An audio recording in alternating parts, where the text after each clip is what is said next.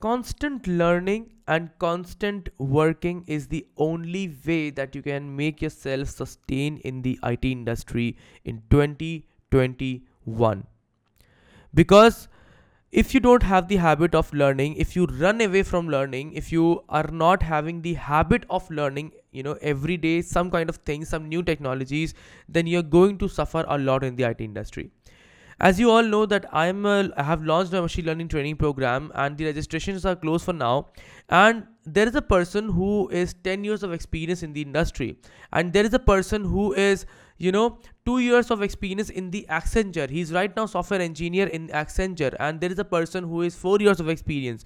And there is a person who is 14 year old kid can you imagine the diverse diversification in the uh, in the class in the community of machine learning training program right now? Now, as I just told you that there is a person who is 10 years of experience and why what do you think why does he need to upgrade himself he knew he knows that he has to upgrade himself in the field that is right now booming up okay? He will never know what this field contains until he joins some kind of training program until he joins some kind of course and he's putting to uh, put he's putting to you know he's willing to put up the work in that particular training program.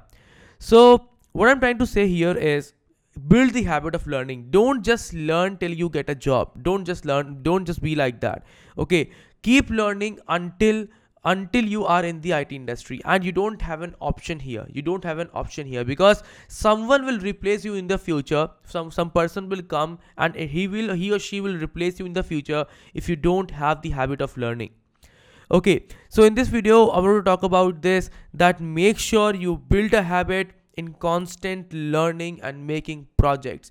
Make yourself do some work give your time one to one to two hours a day in learning. Even i even many person even the big person in the tech industries give one to two hour daily to learn something.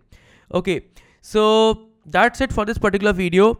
And make sure i'm telling you again make sure that you don't break this habit after getting a job. If you got a job if you got an internship still keep learning the new technologies. Like right now i'm learning sound processing. I'm trying to learn sound processing. I'm trying to learn the uh, you know uh, i'm trying to learn julia programming language.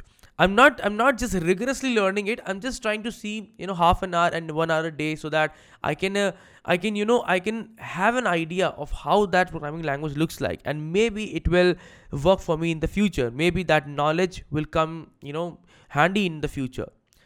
And uh, that's it for this particular video. Just make sure make sure telling you again keep learning keep updating yourself even after you get a job.